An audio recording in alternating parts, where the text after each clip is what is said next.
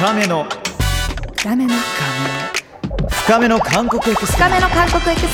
ニャーン K-POP が大好きな私長谷川ミラが J-WAVE ポッドキャストからお届けする番組深めの韓国エクストラ。 K-POP、K カルチャーのもっと深いところに手が届く生きた今の情報をお届けしています。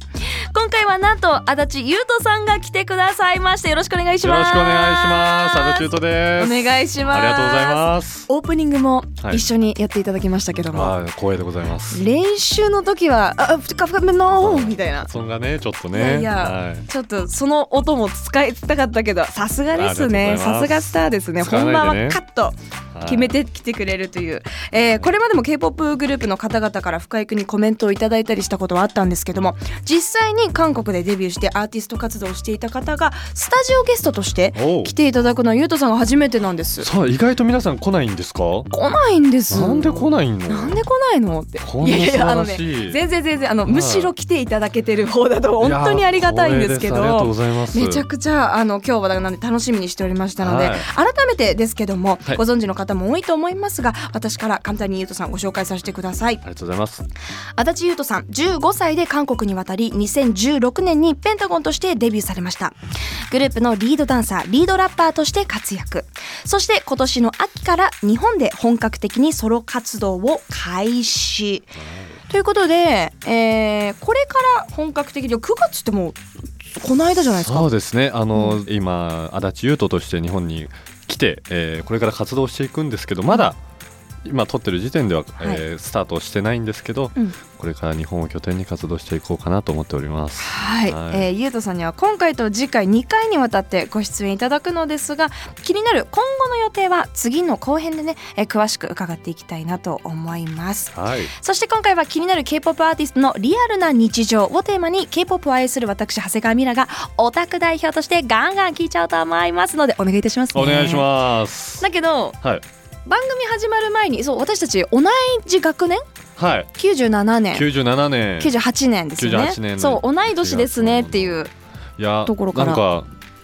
気持ちが楽です。よかった、はい、嬉しい。やっぱね、そういう初めましてなので、どこからそうアイスブレイクしようかなと思って、はい、で、私がオタクなんですって言って、あ、でも僕もっておっしゃってて、でも意外と韓国行ってる日本の方ってK-POP オタクが多いですから、仲間です。その当時は、私はビッグバンだったりとか、はいはいはい、きっかけはスーパージュリアの処理だったんですけどもどの同い年だからね。そうですね、いや、でも、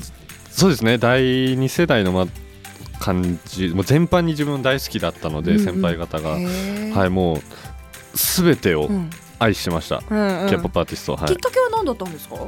きっかけはそれこそ朝の情報番組で東方神起先輩が出てるのを拝見させていただいた時に、はい、小学生の時なんですけど、そこでもう一気にハマって、だんだん K-POP のアーティストを調べてっていう感じでした。そこからまた優斗さんご自身が K-POP アーティストを志したきっかけっていうのは何だったんですか？何なんでしょうね、なんか自分長野出身なんですけど、はい、なんかずっと長野にいたくないなっていう、なんかちょっと冒険したいなっていう気持ちがあったので、たまたまそれが韓国っていう感じでしたね。さらなる挑戦をしたい。そうですね、もっと広い世界を見たいなと思って、はい、行くことに決めました。おいくつの時に行かれたんですか？そうなんです、高校1年生だから多分15、16のぐらいなんですけど、15、16歳で行かれて、はい、今26の代ですよね。そうです、我々ってことはもう本当にね、実感ありますか？26。いやいや、ちょっと K-POP 置いといて年の話になるんですけど、はい、難しい。20代後半ってものすごくもどかしいなって最近すごい思ってて、なるほど、上の世代からまだまだいけるねって言われるけど、自分からしたら一旦それこそ一つの挑戦を終えたというか、なんか挑戦をされたんですか？なんか私はラジオナビゲーターとして、モデルとしてだったりとかをやらせてもらって、今進んできて次のフェーズに行きたいんだけども、挑戦していいんだっけみたいな迷い、そうか、26、私はあるんです。どうですか？いや、あでも、 もう自分今挑戦、まあ、新しく挑戦ということなので、はいまだ20代のうちは皆さんでも頑張ってもいいのかなと思います、ね、あ素晴らしい頑張りますじゃあ、はい、もうちょっと頑張ります。違うメンター私が今メンターされてる相談されてるっていうことは15から今26ってことは約10年間韓国に住まれていた、はい約10年間住んでいました。で今帰ってきて 2,3 ヶ月っていうところで、はい、2,3 ヶ月どうですか日本なんかもう、そうですねやっぱり言語がやっぱ日本語っていうこともあってすごいコミュニケーション取るのもなんか楽ですし、うんうんうんうん、韓国語なりに緊張しなくていいのと、うんうん、やっぱね食べ物が美味しいそっかここがね、ちょっと辛いもん食べれない人間だったので、そうなんですよ。それで韓国行ったんですか？そう、それでお前行ったんかってよく言われるんですけど食べれるようになりました？あ、でもなんか慣れますよね。慣れました、うんうんうんうん、もう慣れたんで大丈夫です。逆に韓国のこれが恋しいなとかそういうのありますか？そうですなんか練習生時代にお世話になったその宿舎 の掃除してくれるおばあちゃん方にちょっとハイモニーに会いたいなっていうのが、こんな大きくなったよ足立みたいなお伝えしたいです、ね、うんそっか。じゃあ10年越しに日本に帰ってきて、はい、何食べました？日本でもうラーメンを食べまくりましたね。ラーメン、はい、でもそれこそ今韓国って日本食ブームじゃないですか、はいはいはいはい、やっとって感じなのかな。いやそうですねなんか行った当時はそこまで日本食がなかったイメージ、うんうん、でもなんかもう韓国にも日本の居酒屋をモチーフにした居酒屋のお酒とかがお店がいっぱいあったり、うんうん、結構すごいですね昔より J-POP、K-POP、うんうんワイワイしてる感じがしました。そうですよ行き来してる感覚ありますよね、はい、そうですね韓国の子たちもすごい来ますからねやっぱ日本に、うんうんはい、その行かれた当時それこそ辛いもの食べれなくてってなるとどうですか、はい、練習生時代その具体的な、まあ、よく聞くじゃないですか、はいはい、練習生時代って、はいはいはい、もう本当何時からスタートしてでどういうスケジュールなんですか？まず10時に会社に行く、うん、朝の10時、はい、ちょっと社会人みたいなんですけど、はい、10時に会社に行ってでその新人開発チームの方たちがいるんですけど、うんうん、そのヌナたちからスケジュールを1週間のスケジュールを決められてて、はい、それを10時からだんだんとこなしていく。例えば10時から11時韓国語のレッスン、11時から12時はストレッチだったりとかで、12時から3時までダンスみたいなもう細かく決められててそれをただ単こなしてって、うん、でまた月末評価っていうのがあるので、うん、よく聞くやつだ月末評価 それにいい評価を受けないともう会社からいらないよ君って言われちゃうもう世界だったので、はいはい、もう毎日必死でしたね。その10時からスタートして夜は何時ぐらいに終えれるんですか？あ夜は基本10時にはもう帰っていいよとはなるんですけど、うん、やっぱり、ね、すぐ帰ると評価にも、うん、あお前練習体育会系だなそうなんですよ、はい、そもそも10時から10時って時点でおかしいですからね。そう12時間すごいな、ね、でもだからこそパフォーマンスだったりとか、はい、そうですねどのあたりからこうなんていうのかなあ変わってきたかもとかあ自分はデビュー圏内かもとかなんかその感情の変化とかってあったりしたんですか？そうですねなんかやっぱ練習生の時って学べることに限界があるなって思ってて、うん、自分は、やっぱデビューしてからの方がすごい学びましたし、やっぱりそのカムバックという期間の中、はいまあ、たくさんの、ね、放送局行ってダンスを踊るわけなんですけどいやなんか すごいいい経験でしたね。なんかもう、はい、デビューからの方がうん大変でした、うん、デビューのスケジュールそこも聞きたいですね。カムバのなんか時期って結構、はい、なんかみんなの V ライブとか見てると、はい、今から3時深夜3時からなんかメイクしてみたいなグループの人数が多ければ多いほどメイク時間かかるみたいな。そうですね、なんか韓国は美容室をと契約して専属でまあそこ行ってメイクしてもらうんですけど、まあそうですね、終わるのもまた深夜なんで、うん、ちょっと家帰ってメイク落としてまたそこの美容室行ってみたいな、寝るカムバの時期の一日のスケジュールどんな感じなんですか？だからなんかカムババって出るじゃないですか皆さん、はい、でも実はアーティストはもう2ヶ月3ヶ月前からもうそのカムバに向けて寝れない日々が、続いてるわけで。寝れないってどんぐらいめっちゃ聞くねごめんなさいどんぐらい 1,2 時間とかそういう話ですよね。でもそうですねやっぱ本当に頑張ってるグループの子たちはやっぱそのこういったスケジュール終えた後にまた会社戻って、うん、ダンスの振り付けを自分たちで合わしたり、うん、修正するんだ。修正したり、はあ、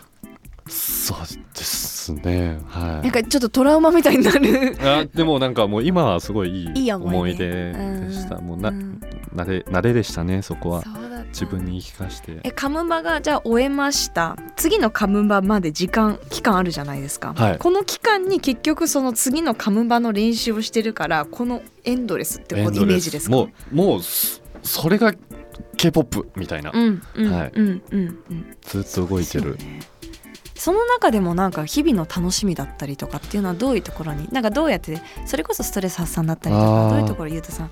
あったんですか。自分なりにやっぱりそうですね、やっぱ故郷っていうか日本が恋しくなる時があったので、うん、それこそ、まあ、最近増えていらっしゃいますけど、日本の、まあ、コミュニティというか日本人の友達と会って、はい、まあいい合うみたいな、うんうん、はい、例えばそれこそゆうとさんご自身 K-POP グループで活躍する日本人メンバーの中でもかなりデビューの早いというか、はい、今でこそたくさんいるじゃないですか、はいはい、必ずって言ったらちょっとあれですけど、1人2人いるグループがもう今第4世代特に多くて、そうですね、ただそのゆうとさん時代はあまりなかったと思うんですけども、すごいパイオニアのうちの1人だと思うんですが、はい、そのだからこその苦労だったりとかあったりしますか。でもデビューした当時なんかでも練習生の時からなんか韓国にいてる日本人っていうの聞いたことなかったんで、なんかどういった環境なんだろうみたいなのも不安もあったし。それすごくないですか。 その環境で行けたの本当にバカなんですよね自分。本当にいや考えずに行っちゃう、たんですけど、でも本当に教科書もないまま行っちゃって、大変でした。そうですよね、それこそ一緒に行かれてた時期だと どなたがいる。まあ、当時は日本人練習生はたくさんいたんですけど、そうだったんですね。デビューしてる日本人狭き門でデビューできた子がいなくてですね、不安ですよね。そういったスタートでしたね。じゃあもうみんなでこうデビューした方々本当にごく一部で、実は練習生時代もっともっといろんな日本人の皆さんと支え合いながらデビューされたということだったんですね、はいはい、なんかこうデビュー生活、アーティスト生活の中で大変だったことだったりとか、結構イメージとして食事制限とかすごい、女性アイドルは特になのかなと思うんですけど、何かありますか。でも意外と皆さん食べてますね。やっぱ食べてるんだ。食べてます。なんか楽屋通り過ぎると、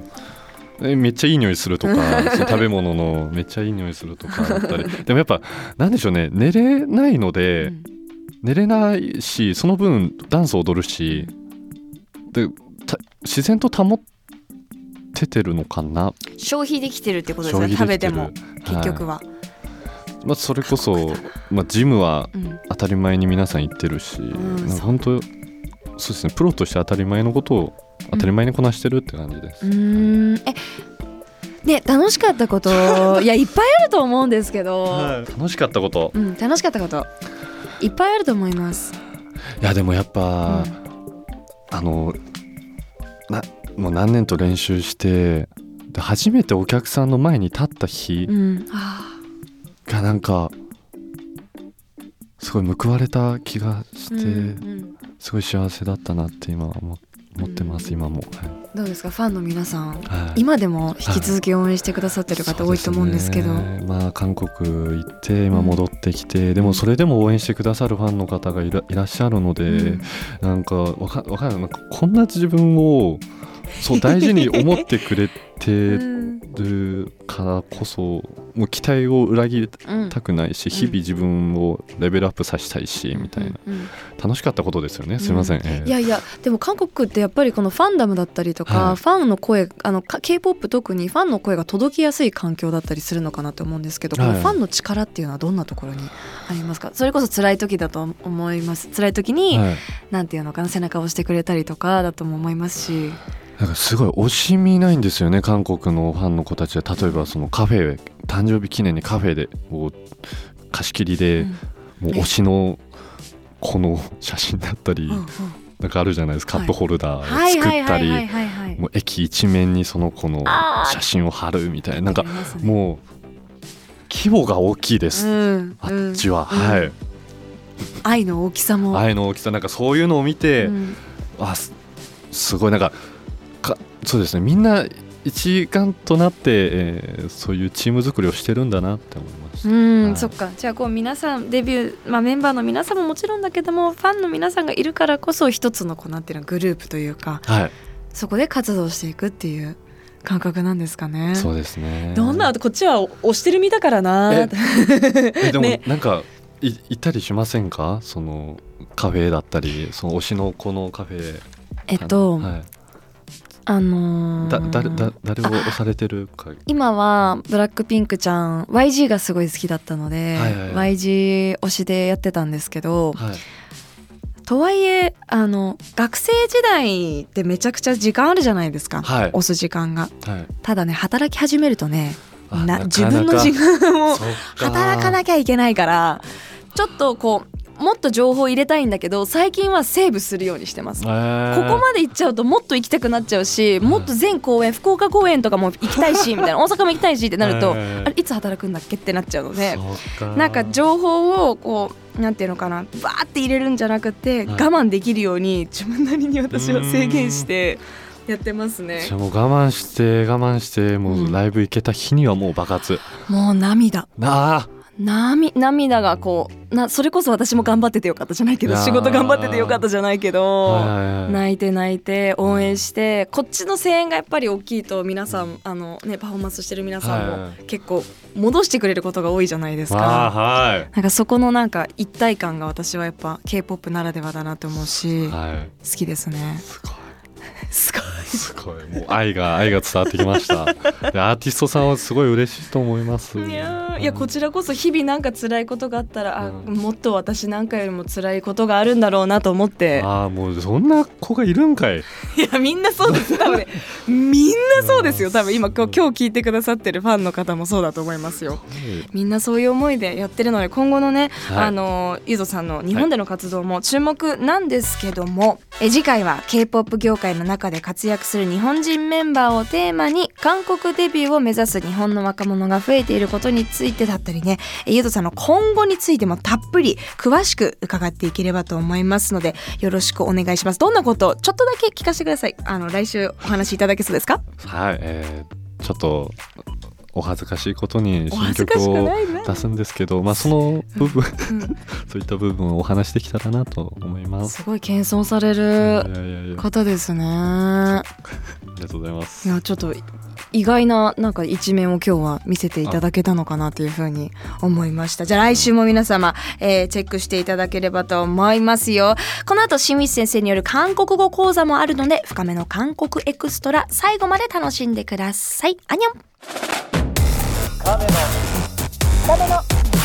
深めの韓国エクストラ新ウィスの진짜 한국어 진짜 한국어リアルに使える韓国語をレクチャーする新ウィスの진짜 한국어の時間です。今回のゲストはペンタゴンとしても知られるユウトさんでしたね。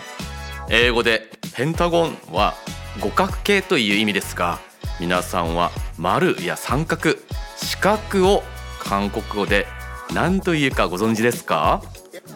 というわけで今回のテーマは形にまつわる韓国語です。まず形は模様と言います。模様、発音からピンときた方もいるかもしれませんが、日本語の模様という意味で使うこともあります。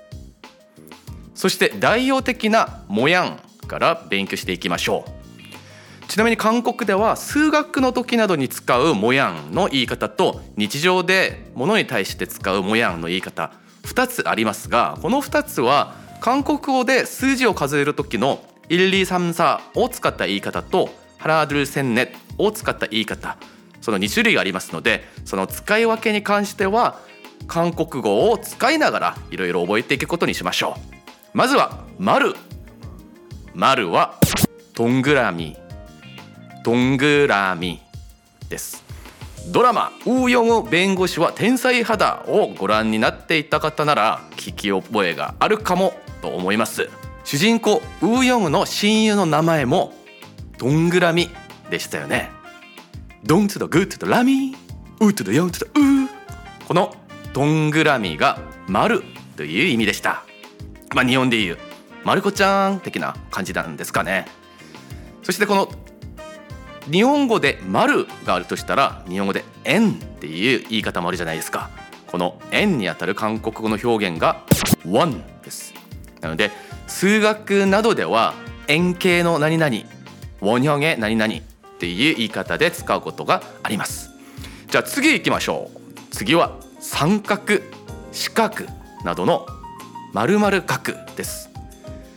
三角の3、韓国語では3ですよね。うんの時口を閉じる3ですけど、この3の後ろに角をつけて三角、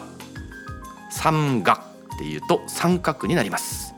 じゃあ3の次はさですよね。1、2、3、さ、このさに角をつけるとさ角、さ角、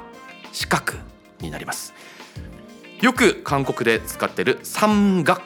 ていう単語が入った言葉としては三角金パがあります。三角金パ、これは三角形の金パっていう意味で、韓国で販売されている三角形のおにぎりのことを表します。それではペンタゴンの韓国語は何と言うでしょう。さっき三角が3、四角がさだったので、ペンタゴン五角形ですよね。5にあたる O を入れて大角、大角、そして五角形、この形にあたる表現はヒョンです。なので三角ヒョン、三角形、サ角ヒョン、四角形、大角ヒョンがペンタゴンの韓国語の言い方五角形になります。皆さん一番好きなモヤンはどういう形ですか？僕はハートですよ。以上、シンミスでした。이번 수업 끝!